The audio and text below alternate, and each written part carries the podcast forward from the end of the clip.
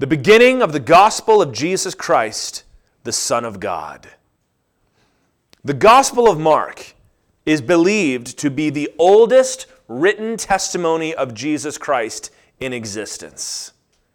We believe that Mark was the first gospel to be written, and the other gospels used it as a foundation to write their own gospels, which makes it pretty special when we open up to this one.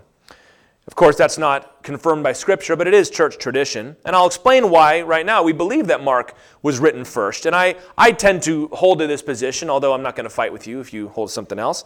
Uh, it's one of what is called the synoptic gospels. We got four gospels, meaning the, the genre of gospel in the Bible.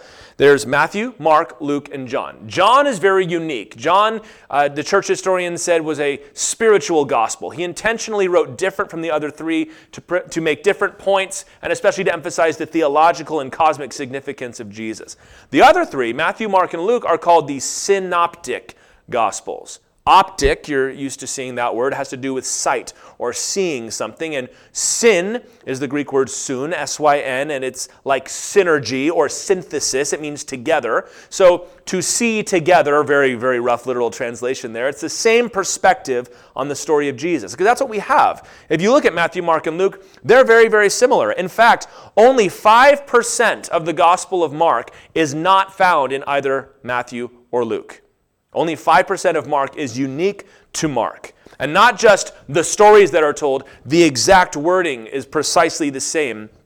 And Matthew and Luke even have some differences between themselves that are still uh, the same as, as the Gospel of Mark. So, this is what gives rise to the belief that Mark was first and that the others actually used it as a foundation to write and flesh out the story more. In fact, Luke chapter 1, verse 1, if you remember, tells us that's exactly what Luke did on purpose. He said, Many people have endeavored to write down an account of the gospel, of what happened. So I've decided to more or less put them all together, make a comprehensive account of all the stories and put them all together, which, if Mark was in existence, it makes perfect sense that Luke would have done that.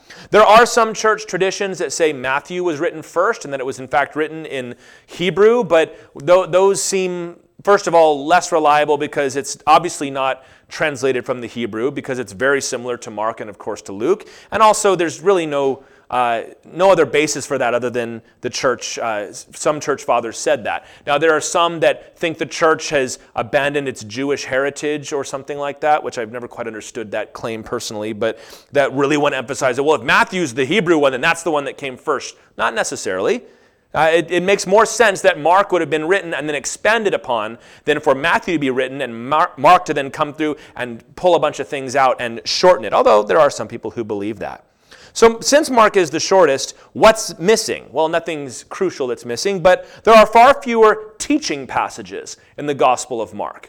Uh, Matthew is really the teaching book of Jesus. Luke as well, but Matthew has those long sections like the Sermon on the Mount or the Olivet Discourse of the teachings of Jesus. Luke has uh, a lot more parables, for example. Mark doesn't have as many parables.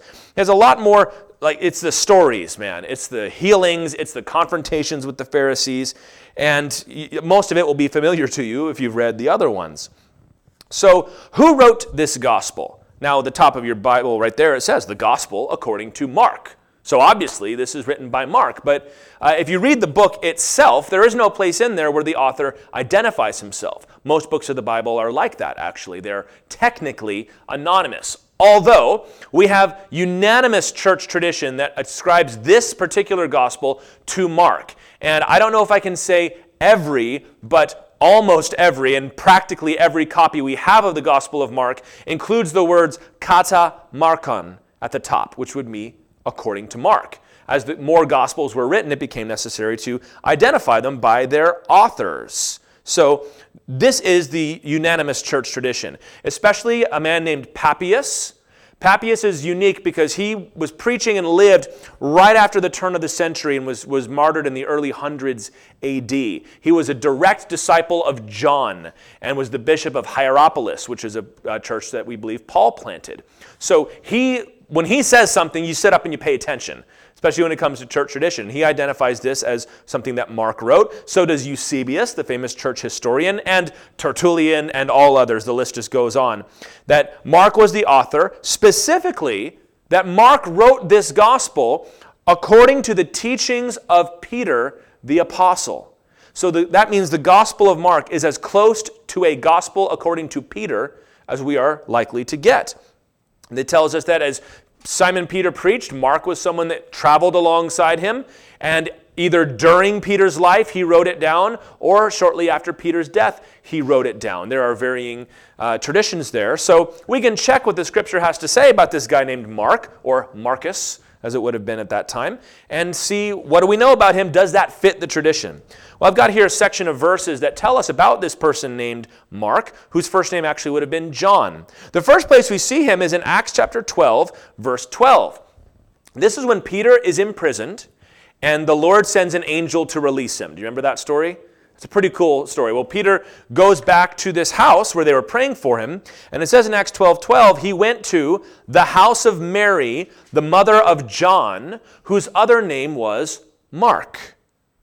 So, this prayer meeting that they were having for Peter was being held at Mary's house, and this was a Mary whose son was named John, would have been his Hebrew name, and Marcus would have been a Greek name by which he had gone. So, that's why uh, you've met maybe somebody named John Mark. It's because it's, it's named after him. So, the fact that they have this house, the fact that they have servants, the fact that they can house as many people there indicates that this would have been a wealthy family, which fits with some of the other things we know about him. Mark chapter 14, verses 51 through 52, is going to give us interesting little story that are not found in the other gospels that there was a certain young man who followed after Jesus into the garden and almost got caught by the soldiers. So many people believe, and I would be one of them, that that's actually Mark. That Mark is telling this story, and there actually was one more person that almost got caught but didn't get caught that night. If that is true, that means that perhaps John Mark's house was the actual place where they had the Last Supper. And maybe even the place, if it's the same house, where the Holy Spirit came on the day of Pentecost. So that means Mark was right there in the action of the story, although he was a young man. Colossians chapter 4 verse 10 tells us that he was the cousin of Barnabas. And we know about Barnabas, the son of encouragement, the, the man from Cyprus who sold his property and gave it to the church uh, in the book of Acts. And Paul and Barnabas, on their first missionary journey, took John Mark with them. Acts 13 13 tells us that he actually quit halfway through.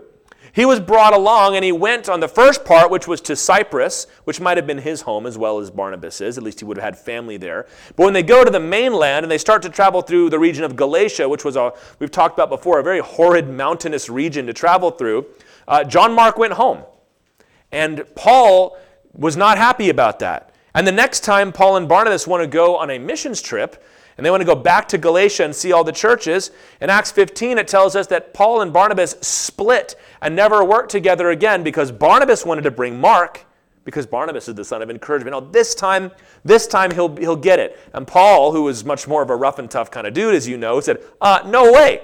I'm not taking this kid who quit halfway through, this spoiled rich boy that doesn't want to hike through the mountains. We're going to get beat up, Barnabas. We're going to get imprisoned. We're going to get tortured. Do you think this kid is going to stick around? And Barnabas said yes, and they fought about it so much that they separated. And that's where Paul started traveling with Silas rather than Barnabas. And this is also around the time Paul picked up Timothy, who probably functioned as kind of the junior partner, as Mark would have. However, later on in 2 Timothy 4, verse 11, when Paul is at the end of his life in Rome, he tells uh, Timothy that Mark is with him in Rome. And Paul says in that verse that Mark is very useful to me for ministry. So you can see that over time, even, even Paul warmed up to Mark, that Mark grew up, right? That he grew up. I think there's a very interesting comparison between Timothy and Mark, who Mar- Timothy started off awesome. Mark didn't start out so great, but by the end, they were both faithful servants of the Lord, leaders of that second generation. Church history tells us that Mark would go on to lead the church and maybe even found the church in Alexandria, which is in Egypt.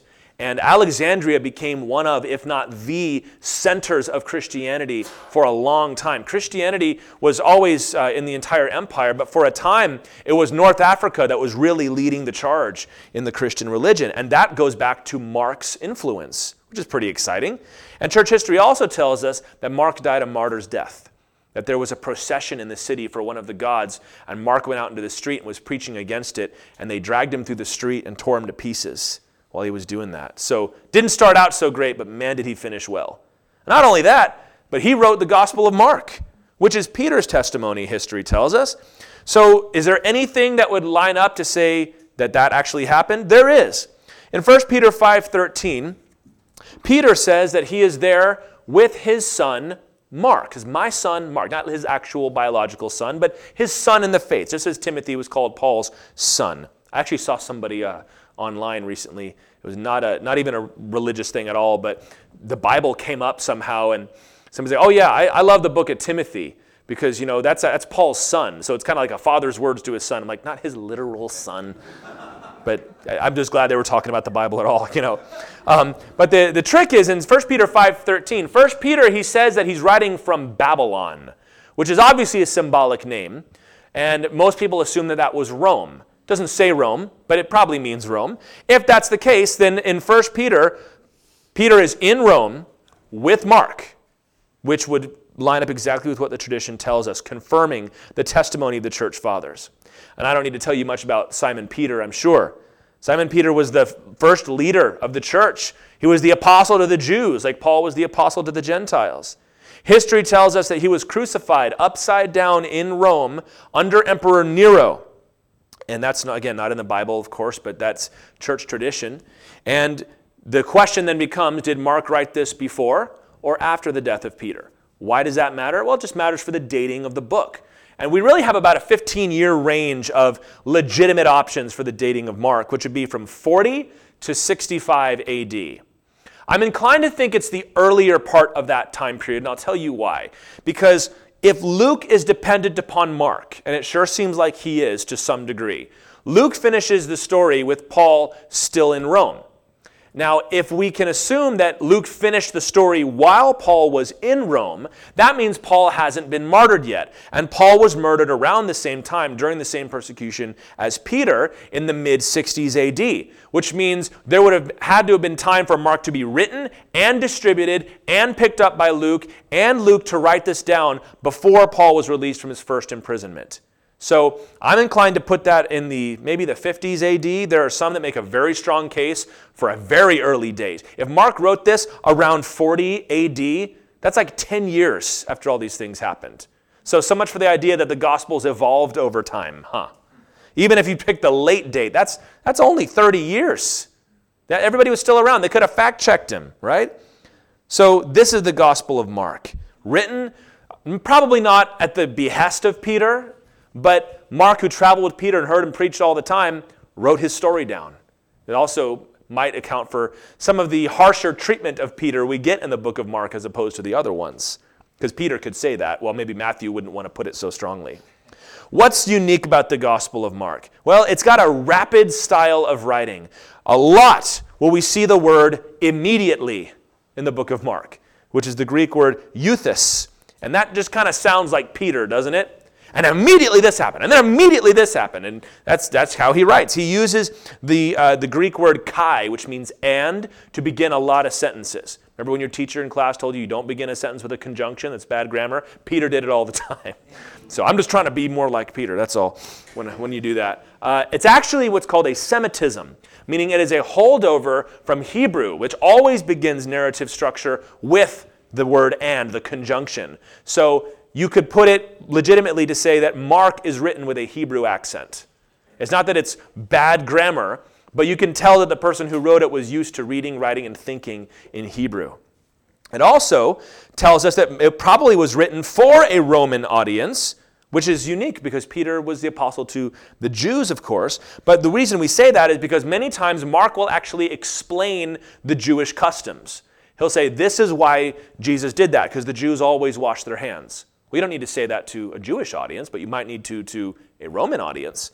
And also, Mark is going to include several Latin words. He'll give the Greek word, and then he'll actually give the Latin word. He'll say, They went to uh, Pontius Pilate's palace, which is his praetorium, which is a Latin word.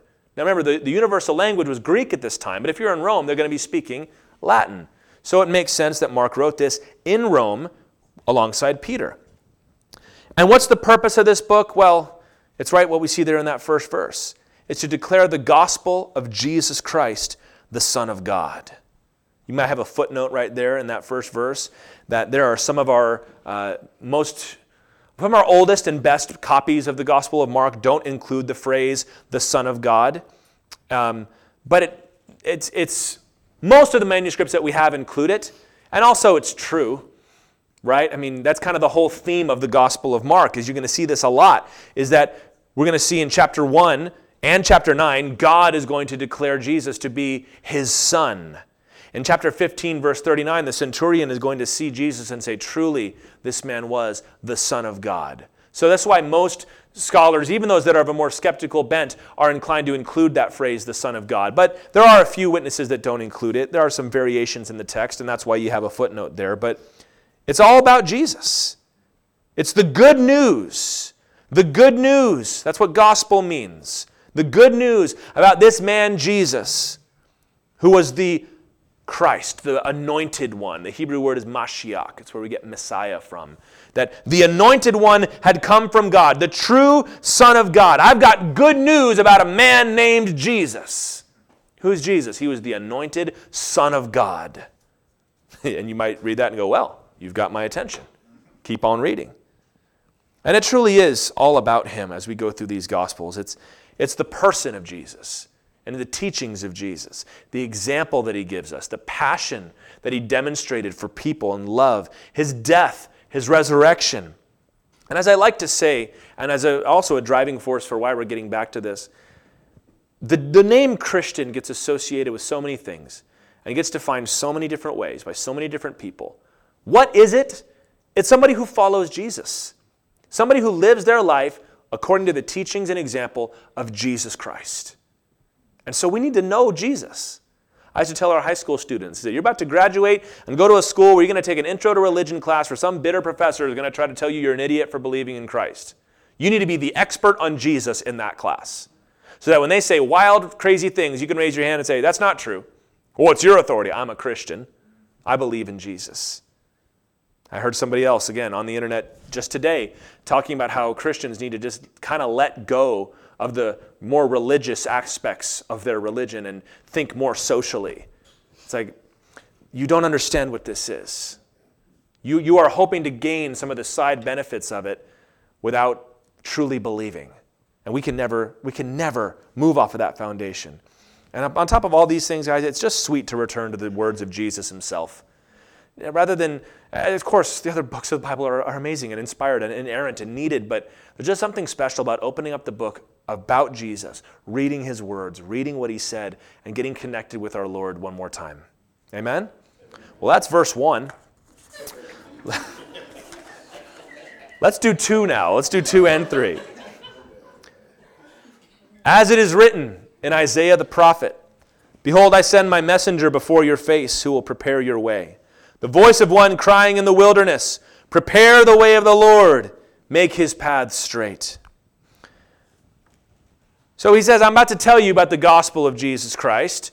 And he, he lays everything that is about to happen in the prophetic word of the Old Testament.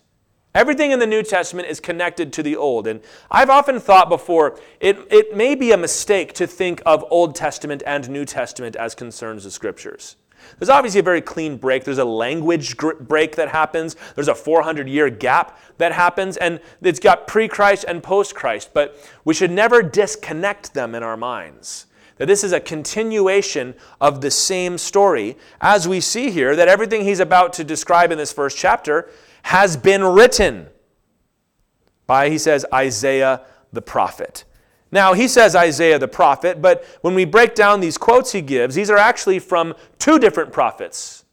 So, multiple sources. Again, you may have a footnote in verse 2 where it says some manuscripts say prophets, and we can best attribute that to certain helpful scribes.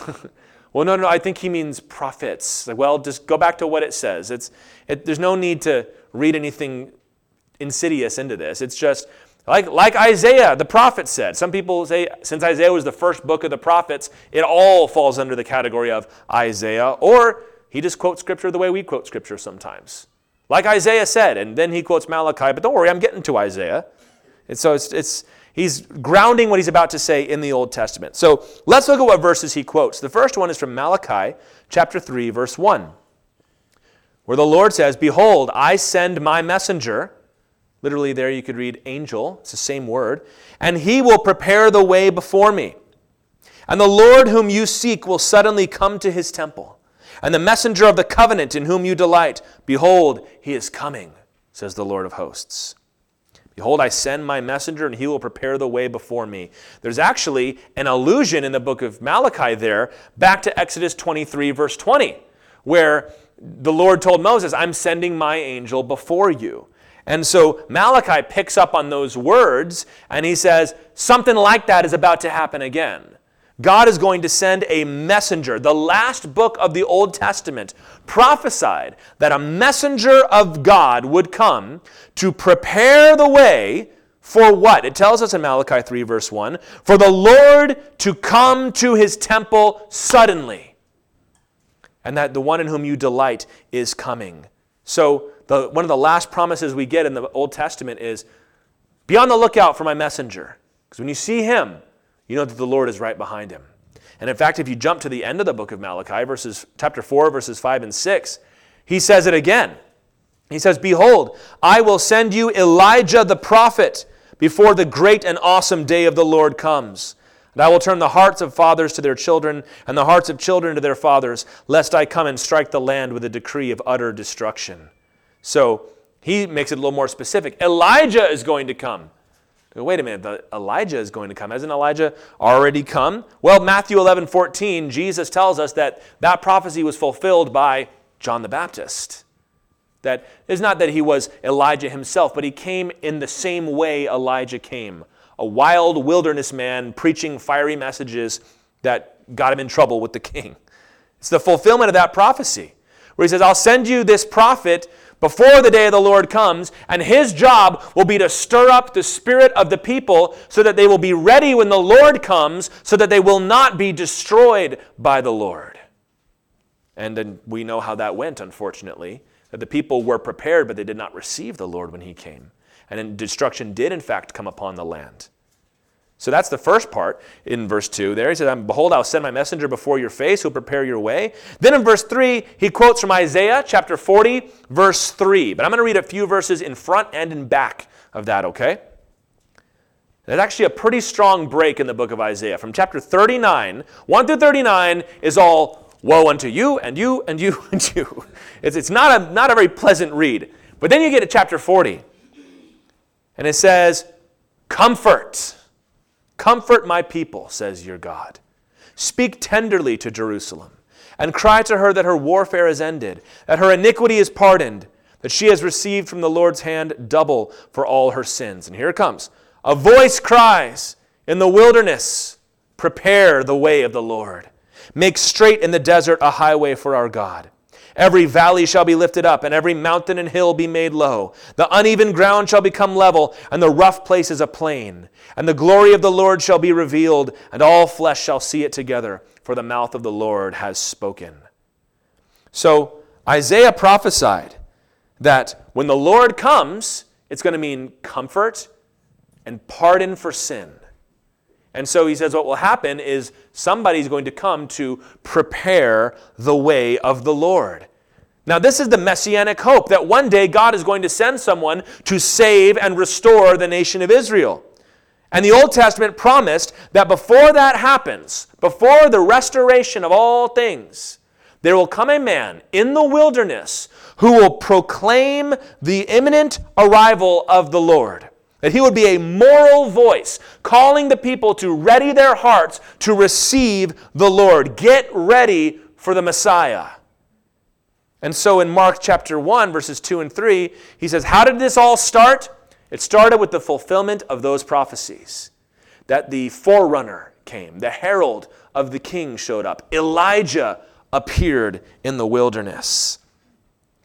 Ever since Genesis 3:15, when the Lord said, I'm going to send someone to crush the head of the serpent, we've been crying out and waiting for a Savior. The whole Old Testament has been building to that, that we need somebody to fix all this. And the Lord said, I'm going to do it. And you'll know that He's coming because there's going to be a voice in the wilderness getting everybody ready, calling the people to get ready for the Lord. And you know, people are still crying out for the Lord. they're still, even unknowingly, reaching out, grasping blindly, the word says, looking for God, looking for answers, looking for truth, looking for purpose. But as we're going to see, there's some preparation that has to take place. And it's not always pleasant preparation. In fact, the Lord is going to call us out to the wilderness, maybe not physically, but spiritually, to get ready for the change. But Mark announces that all of our hopes, all of God's promises were about to come true. He quotes from the verses, and then we get to verse 4. John appeared, baptizing in the wilderness and proclaiming a baptism of repentance for the forgiveness of sins. And all the country of Judea and all Jerusalem were going out to him and were being baptized by him in the river Jordan, confessing their sins. I think the best way to punctuate these early verses, the best way to look at it, having looked at the Greek, is to view the quotations from the Old Testament prophets as, as a parenthesis. He's like, as it was written in Isaiah the prophet, and he gives a few examples, and then he gets back to what he's saying. So if we read this, leaving aside the parenthesis, it reads like this As it was written in Isaiah the prophet, John appeared baptizing in the wilderness. He's saying everything that John did was just as had been prophesied. I don't know if I need to remind you, but I think I will. The New Testament categorically endorses the Old Testament. We are not like Muslims, for example, who believe that, well, yes, the Old Testament is inspired, but it's got lots of problems. You can't really trust it. No, no, no. The opposite of that. It's all inerrant, it's all infallible, and it's all inspired. So, as it was written in Isaiah the prophet, John appeared. And in fact, it uses the same exact words and construction. As he said that someone would come out in the wilderness, here came somebody into the wilderness. The fulfillment of the one who would prepare the way of the Lord was fulfilled in John the Baptist. Every gospel story begins with John. Even in Luke, where he's telling the story of the birth of Jesus, he begins first with the birth of who? John the Baptist. Even in the Gospel of John, that starts out with this cosmic, epic, metaphysical introduction. In the beginning was the Word, and the Word was with God, and the Word was God. He doesn't get more than a few verses in, then he says, Now, the story all starts with this guy named John. Now, John is not the Messiah, don't get that wrong, but he came to testify about the Messiah. Matthew, same thing. Mark doesn't waste any time, characteristic of the Gospel of Mark, jumps right in. When Peter traveled around telling the story of Jesus, he always started with John the Baptist. And that's how the early church understood it. In fact, in Acts chapter 1, verse 12, when they were trying to replace Judas, and they eventually, of course, replaced him with the apostle Matthias, they said, if you're going to be one of these 12, you have to have been there since the beginning. And how do they define the beginning? They had to have been there when John was baptizing. If they didn't see John, you really haven't been there since the beginning. So that's what we have that John appeared baptizing in the wilderness. I, I, love to think to myself what the buzz in Israel might have been around this time Judea and Samaria and Galilee and the Decapolis and the surrounding regions. You heard about that, that crazy preacher out by the Jordan? No, what are you talking about? Well, I went down to, you know, I had to take something over to across the river, or I went fishing with the buddies, and there's just this crazy, hairy preacher hollering at the top of his lungs and dunking people under the water. What? Yeah, I've heard about that. And then say, hey, I couldn't help hear but overhearing what you guys are saying, but have you heard him preach? No, I kind of kept my. You've got to go back. You've got to hear him. This is, he might be the Messiah. Oh, come on. No, I'm serious. You've got to go hear him. But they get out there, and I believe that if you read the text carefully in the other Gospels, that John was a Nazarite from birth, just like some of these other guys were. This, this hairy beard and hair and skinny as a rail living out in the wilderness and out there preaching a hard message with unique methods in the wilderness. In the wilderness. Baptizing. Now, the Greek word for baptize is not complicated, friends. It means to soak or immerse. That's what the word means. We transliterate it to baptize, and then we debate the meaning. There really is no debate to be had. If you want to have a different form of baptism in your church, that's fine. But the word means to dunk or immerse. Even some of the older Greek authors would use this word to mean to be overwhelmed by something. Or that if somebody was drunk, they'd say they'd been baptized. meaning they were full up. they were immersed with this. Now, that's obviously not biblical language, but you get the sense of the word. That people would come to John and say, What do I do? So I'll tell you what you do. Bloosh. Dunks him under the water. Bloosh is not a Greek word, that's just my own. he immersed men in the water. Now, why is this a big deal? I mean, we, we get baptized. We kind of know what it means. Even somebody who doesn't know anything about religion knows what being baptized is.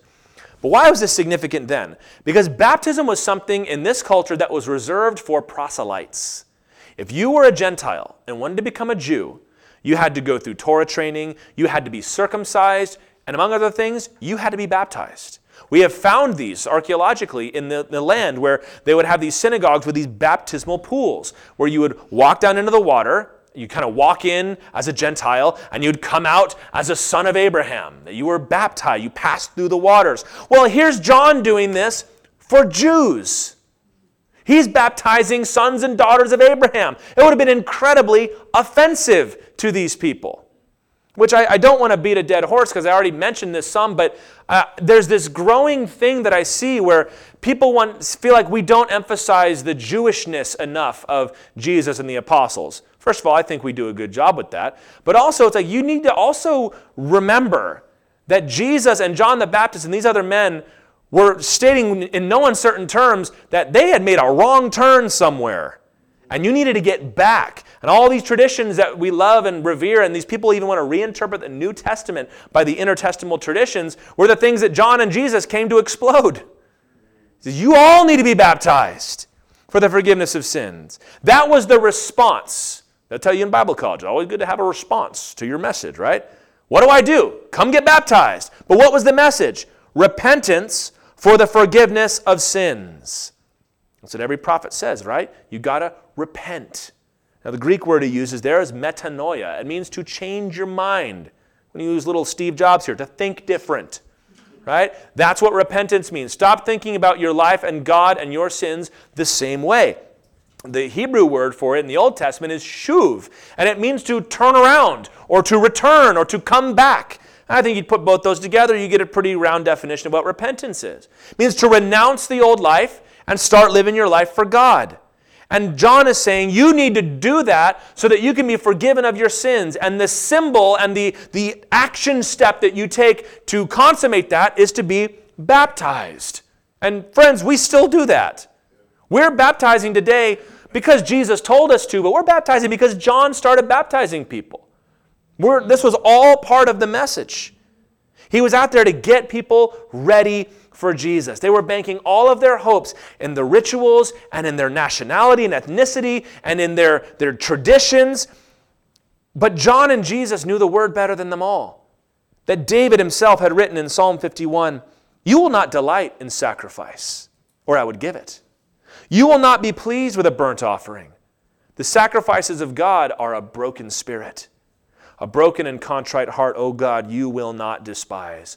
Repentance. David understood that. David knew, I can't go offer sacrifices to you if I've not broken my heart before you first, if I've not repented first, then the rituals will mean something. In the same way, repentance gets us ready for Jesus. You've got to come to the place where you realize, I can't live like this anymore. And if you might think, well, that's Old Testament, that's John the Baptist. No, we're going to see in verse 15 that this was Jesus' message too. Jesus went out, and, and the way he opened every message was, repent. Well, that's Jesus and that's John. It's a different dispensation now. No. Luke 24 47 says it was foretold that repentance for the forgiveness of sins will be proclaimed to the whole world starting in Jerusalem. So it was John's message it was Jesus' message, and it's the church's message. Repent. You simply cannot offer good news to anyone who has not yet first heard the bad news. And there are some people that will criticize the church for being overly negative when we get to a season of time where we have to re emphasize the bad news. If nobody believes they're a sinner, we're going to tell them you must be saved, and they're going to ask the logical question saved from what? Why? And it's, you see people that will rant and rave against the church for the things that we say, not understanding that there, there needs to be a fundamental shift in who you are. Well, people don't want to hear a message of repentance. Oh, are you sure about that? People came flocking to John. Isn't that amazing to consider? They came from all over. You kind of miss the nuance here in verse 5 in the English, where he says, All the country of Judea and all Jerusalem were going out to him. Country of Judea is literally the Judean countryside. Country as in contrast to the city of the literally the Jerusalemites. So what's he saying? All the people living in the country and all the city slickers. Everybody was coming to John. This wasn't reserved for you know the, the backwoods folks. This wasn't an inner city thing. This was everybody coming to Jesus or coming to John at this point. They'd come to Jesus later. And they were publicly confessing their sins. That's something we don't do so much with baptism anymore, but this would have been part of it. They would come to John, Why are you here? Why do you want to be baptized? And they would announce what they had done. And then everyone would watch them be baptized and come up and he would say, I declare you to be forgiven. Now watch for the one who is to come. What better news is there than forgiveness? That's what Jesus came to bring. And what did John do to start? He started to bring the knowledge and the dread of sin to the people of Israel. That's what prepared them for the work of the Lord. And that should be where our prayers center in the lives of those that we wish to be saved. That there would be a knowledge and a dread of sin. Because until that comes, there's really nothing to be done. That prepares us, which is what John was doing, preparing people for the sacrifice for sins that Jesus would provide. Let's talk a little bit about John here in verse 6. oh, what an amazing man. What was he like? Well, John was clothed with camel's hair and wore a leather belt around his waist and ate locusts and wild honey. Now, you may read that and say, well, isn't that kind of how they all dressed back then? No. we have a bad habit of doing this, that thing, just because it's a long time ago, everybody was dirty, mangy cavemen scrounging around. That's not how it was. Just because the ruins are dirty now doesn't mean they were dirty back then. This was unusual enough that Mark wrote it down. What did he look like? He was weird, man. He wore camel's hair like you know some people would get silk or some people would have like woven fabric he's like well i found a camel and i skinned it and now i wear that and a leather belt around his waist and he ate locusts and wild honey read their whatever he could scrounge up in the desert bugs and honey so point being he would not have been a rotund fellow he would have been skin and bones probably an awful lot of hair, kind of a wild man living out in the wilderness by himself. Think of like an old prospector from like the gold rush, but wearing a camel hair suit. And that's, that's about what John the Baptist would have seemed like to everybody. Quite the wilderness wild man, isn't he? We should be careful when we preach too strongly against certain forms of asceticism. Now, Paul is very clear in the books of Colossians and elsewhere that those that insist on the affliction of the body doesn't do anything to help your soul. However, there were plenty of people in the Bible that God set aside for a time for the those ascetic purposes to prepare them for what he had. That John is the closest thing to a monk we have in the Bible, him and Elijah, which is, makes sense because he's sort of the, the second episode of Elijah here. He dressed in this simple garb. He's eating only what could be found in the desert.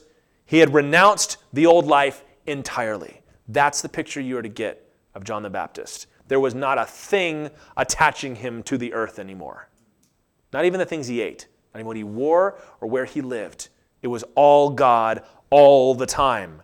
Now, do we all have to live like that? No. Jesus is going to be in stark contrast to John. In fact, it says in Matthew 11, uh, 18 that they accused John of being possessed.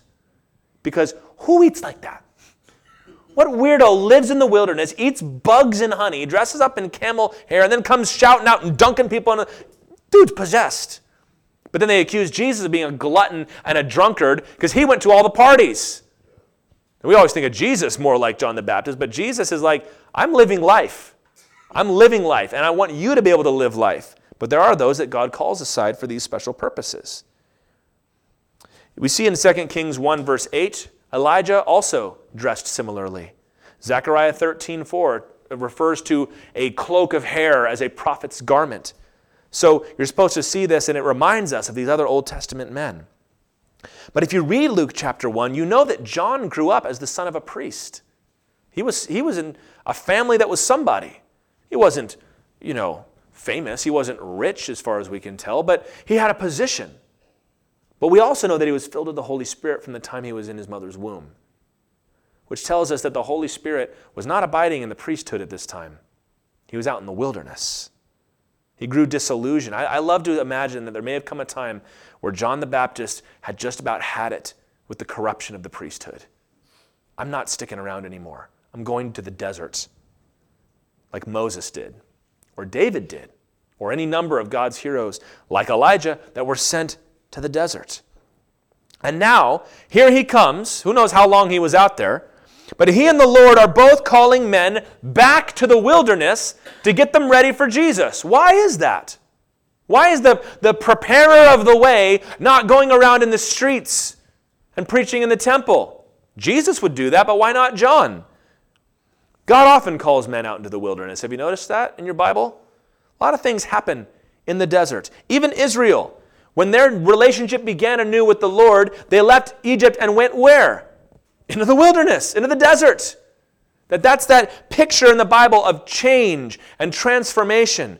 Deuteronomy chapter 8 verses 2 through 3, God explains why he brought Israel through the wilderness. He says, You shall remember the whole way that the Lord your God has led you these 40 years in the wilderness. Here it is, that he might humble you, testing you to know what was in your heart, whether you would keep his commandments or not. And he humbled you and let you hunger and fed you with manna, which you did not know, nor did your fathers know, that he might make you know that man does not live by bread alone, but man lives by every word that comes from the mouth of the Lord. So, what do you see there? That he might humble them, to test them, to bring them to the end of themselves. It's easy to say, oh, yes, man shall not live by bread alone when there's a 100 drive throughs between here and your house. When you're out by yourself in the wilderness and you're hungry, that's when you find out is food my master or isn't it? That's where you find out all the temptations of the flesh. Am I in, in control or have I never actually been brought to the place where I had to exercise control before? And this is what it means to go to the wilderness. You know, remember those commercials, those Snickers commercials, where they'd say, You're not you when you're hungry? Those were kind of funny, but I'd say the opposite is probably true. We find out who you are when you're hungry. We find out who you are when you're tired. Find out who you are when you're broke, when you're angry. We find out what's inside you. And that's why the Lord brings his people to the wilderness. That's why next week we're going to see Jesus is the first place the Holy Spirit takes him is where? The wilderness. That's a place of testing, being pushed to your limits. That's where real transformation can happen. God breaks you down. As the story of Jacob, he spends all this time outside the promised land, and then right before he goes in, the last thing God asks him is, What is your name? What have you learned about yourself, Jacob? Who are you? And who are you going to become? And this was John's message, not just to make everybody feel bad, but to call them to make a radical wilderness transformation for the Lord. Come out to the desert, acknowledge who you are in the desert. I know who I am in the city when everybody's watching me, but when I'm out by myself and I don't know where my food's going to come from, well, who am I? This is why people like John make us uncomfortable. This is why every hard, strong preacher will always have detractors, even among the godly because they teach us something that we know or ought to know about ourselves. When you come across somebody who has been to the wilderness and back, like you they've been in it and they've been through it and now they're back and they're talking to you, there's something in them that brings a reproach against you. Because you know, it doesn't mean you're not a disciple of Christ, that you're not a Christian. You know that there's a place that they've been to that I've never been. And that's what John the Baptist does. I love Leonard Ravenhill has a great quote on John the Baptist where he says, They could only tolerate John the Baptist for about 18 months. It took him three years to kill Jesus. John the Baptist, 18 months. and he said, Why is that? Because everybody says they want a prophet until a prophet shows up. There's a reason Jesus said, You build the tombs of the prophets of, the, of yesterday. What do you do with today's prophets? You put them in the tombs. Because deep down we know we need what they have. Israel was being called away from the trappings of normal life to a real encounter with God. And friends, that is one of the most difficult things that we face in our society today. It's the sheer, overwhelming amount of blessing that we have. Because even if we're struggling, we're going to be okay. We, we know where our food's going to come from. We know, we, if, even if I don't, okay, I don't have a place to stay, you'll have a place to stay. This is one of the difficulties we even face with the homelessness crisis, is that people are given these things for free sometimes, and then they turn them away. It's not that there's nowhere for them to go, it's how do we get them to stay there? That's a, such a unique, weird problem for us to face that a nation of abundance faces. And I'd rather face those issues than those of privation. However, that means that our brothers and sisters that face privation on a daily basis learn certain lessons quicker than we do. And we need to learn them intentionally because they're not going to happen accidentally. This is why we fast, so that you learn who you are when you're hungry. This is why, even in the old days in the church, they would have vigils they would stay up a long time. Why? Because they wanted to see what their commitment to the Lord was like. We don't do that so much anymore today, but there's something to be said for it. When was the last time you were deliberately uncomfortable so that you could serve the Lord? That's why mission trips are so great, you guys. Get to a place where you will not enjoy yourself. Like that, yeah, mission trips are great, but that doesn't mean that it's fun to, you know, hoping that you don't get some kind of sickness the next day. That doesn't mean it's fun smelling everything that you might have to smell depending on where you go. That doesn't mean it's fun seeing the poverty and the oppression all around you and going through the corruption of the various governments because it's supposed to train you and teach you to serve the Lord. We've got to learn from John. And boy, I could talk about John the Baptist for 12 more weeks if we wanted to, but let's, let's just finish up with his message here, verses 7 through 8. And he preached, saying, After me comes he who is mightier than I the strap of whose sandals I am not worthy to stoop down and untie. I have baptized you with water, but he will baptize you with the Holy Spirit. John did not ever exalt himself. John 3, verse 30, John said, He must increase, but I must decrease. From the very beginning of his ministry, John was telling people to look for another. And if y'all were a bunch of preachers, I would just focus on that. That our entire job is to point people to somebody else, and that's Jesus. And his message was so thorough and so effective that even throughout the book of Acts, we keep on running into people who didn't know Jesus, but they knew about John.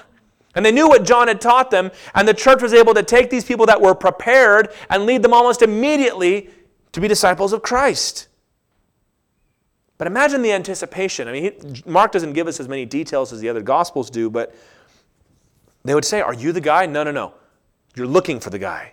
You're waiting for him. What's he going to be like? He says, I'm not even sufficient to perform a task that even servants were not required to do. Hebrew tradition at this time, they'd say, You can tell your servant to do all kinds of things, but even a servant has dignity. You can't make them untie your shoes for you. Here comes John and says, I'm not worthy.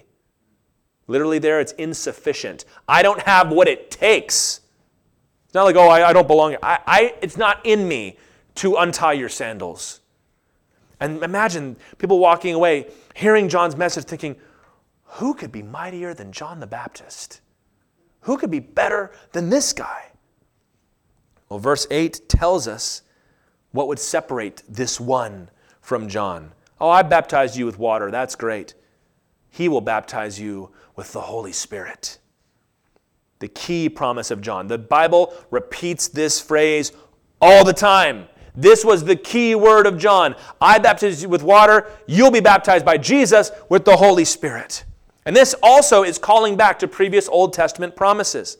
Ezekiel 36, verses 25 through 27, in this very famous New Covenant passage, the Lord promised through Ezekiel, I will sprinkle clean water on you. Perhaps a reference to baptism there. And you shall be clean from all your uncleannesses, and from all your idols I will cleanse you. And I will give you a new heart, and a new spirit I will put within you. And I will remove the heart of stone from your flesh, and give you a heart of flesh. And I will put my spirit within you, and cause you to walk in my statutes and be careful to obey my rules. Joel chapter 2, verses 28 and 29. We all know this one. The Lord says, It shall come to pass afterward that I will pour out my spirit on all flesh. Your sons and your daughters shall prophesy. Your old men shall dream dreams, and your young men shall see visions. Even on the male and female servants in those days, I will pour out my spirit. Again, by saying he'll baptize you with the Holy Spirit, John is promising the imminent fulfillment of God's new covenant promises. Everything's about to change. Get ready for Jesus. Repent of your sins. Be baptized in water, but look forward to the day when it's not just going to be an external change, it's going to be an internal transformation of the heart. When you're immersed not in water, but you are immersed and full to the brim with the Holy Spirit. Transformation, friends, is not just a trip to the wilderness, passing through the waters of death, but encountering God there. Like Jacob encountered God at Bethel or at the brook. Before Jacob passed through the waters, he had to meet the Lord and submit to the Lord.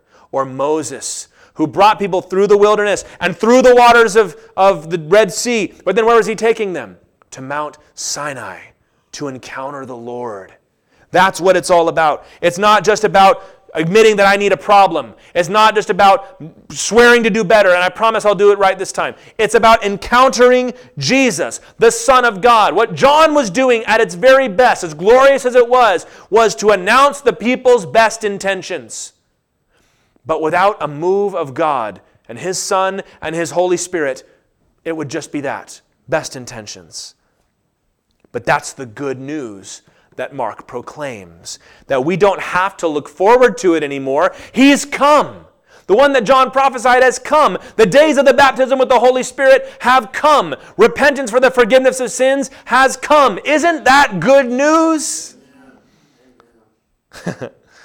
he says, Yeah, I want to tell you the story, but before I tell you that, I got to tell you about the one who came first. That was John. What was his job? To get everybody ready. Well, how did he do that? He went out into the wilderness and he called everybody to renounce their sins. Man, he, when John preached, it went right to your heart. He called out the exact thing that you were trying to cover up through your traditions and your religion. And you would come to him and say, What am I supposed to do? He would say, Be baptized. We're going to die to the old life and we're going to get ready for the new one. And just before you thought, Oh, this is everything I've been looking for, he'd say, Wait, more is coming. Be ready because the Son of God is about to come and He's going to take away all our sins and He's going to baptize us with the Holy Spirit. But Mark says, But you know what? That's happened and we're living it right now. You and I are living this right now. We like to jump straight to the point with God when it comes to evangelism, when it comes to somebody who wants to get their life right. They come through the church every now and then, and very often you have to wonder are you even ready to meet the Son of God? Are you prepared? Many times people are not. And sometimes you can ask them some tough questions and they can get ready in that moment. But sometimes, like Jesus did, they've got to be sent away for a time. Got to be sent away until they are ready. And there's three things that John showed us here. Number one, to get ready for the Son of God, you've got to enter the wilderness. You've got to come to the place where you can acknowledge who you really are. No tricks, no distractions, no talking points, just raw, unfiltered you. And we love to think that that's something that I would really like to see, when in reality, it's the kind of thing that will send you running away screaming if you see what it really looks like. It's not a pleasant thing to see who you really are. But that's where you've got to start. Who would you be if you were desperate and hungry and tired and abandoned and alone? Because that's who you really are. Second, you must repent you got to renounce that old life. I don't want to be this way anymore. I won't be this way anymore. And die to yourself. That's the symbol of the waters. Going down into the water, dying to the old man, and coming up and walking as a new man. You must determine to change. You cannot come up to the point where you acknowledge who you are and then turn around and demand that everybody else accept you the way you are. You've only gone the first step. The second step is to say, This has got to change. But third, you must encounter the Son of God, Jesus Christ, the promised Savior, who can offer you forgiveness and transformation freely by the power of His Holy Spirit. Oh, so many want to only take it halfway and then blame the church.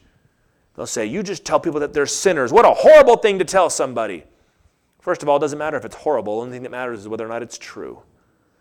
But secondly, that's not where the story ends. Yes, we're all sinners but we're saved by grace. The problem in the middle is that folks don't want to repent. They'd love to get a hold of verse of step 3, but since they're unwilling to do step 2, they're stuck at step 1 and they said, "Well, this is awful." Yeah, it's bad news. But there's good news. That's the message we have for the world. And that's the message we all have to heed tonight. Because there is no better news than forgiveness for sins. To have it all washed away. To be washed in the blood of Jesus. No longer having to turn the guns outward lest anybody's stray comment remind you that you're not perfect. How would you like just to have all that forgiven? That's the forgiveness that Jesus offers. So, as John said, are you ready to meet Jesus?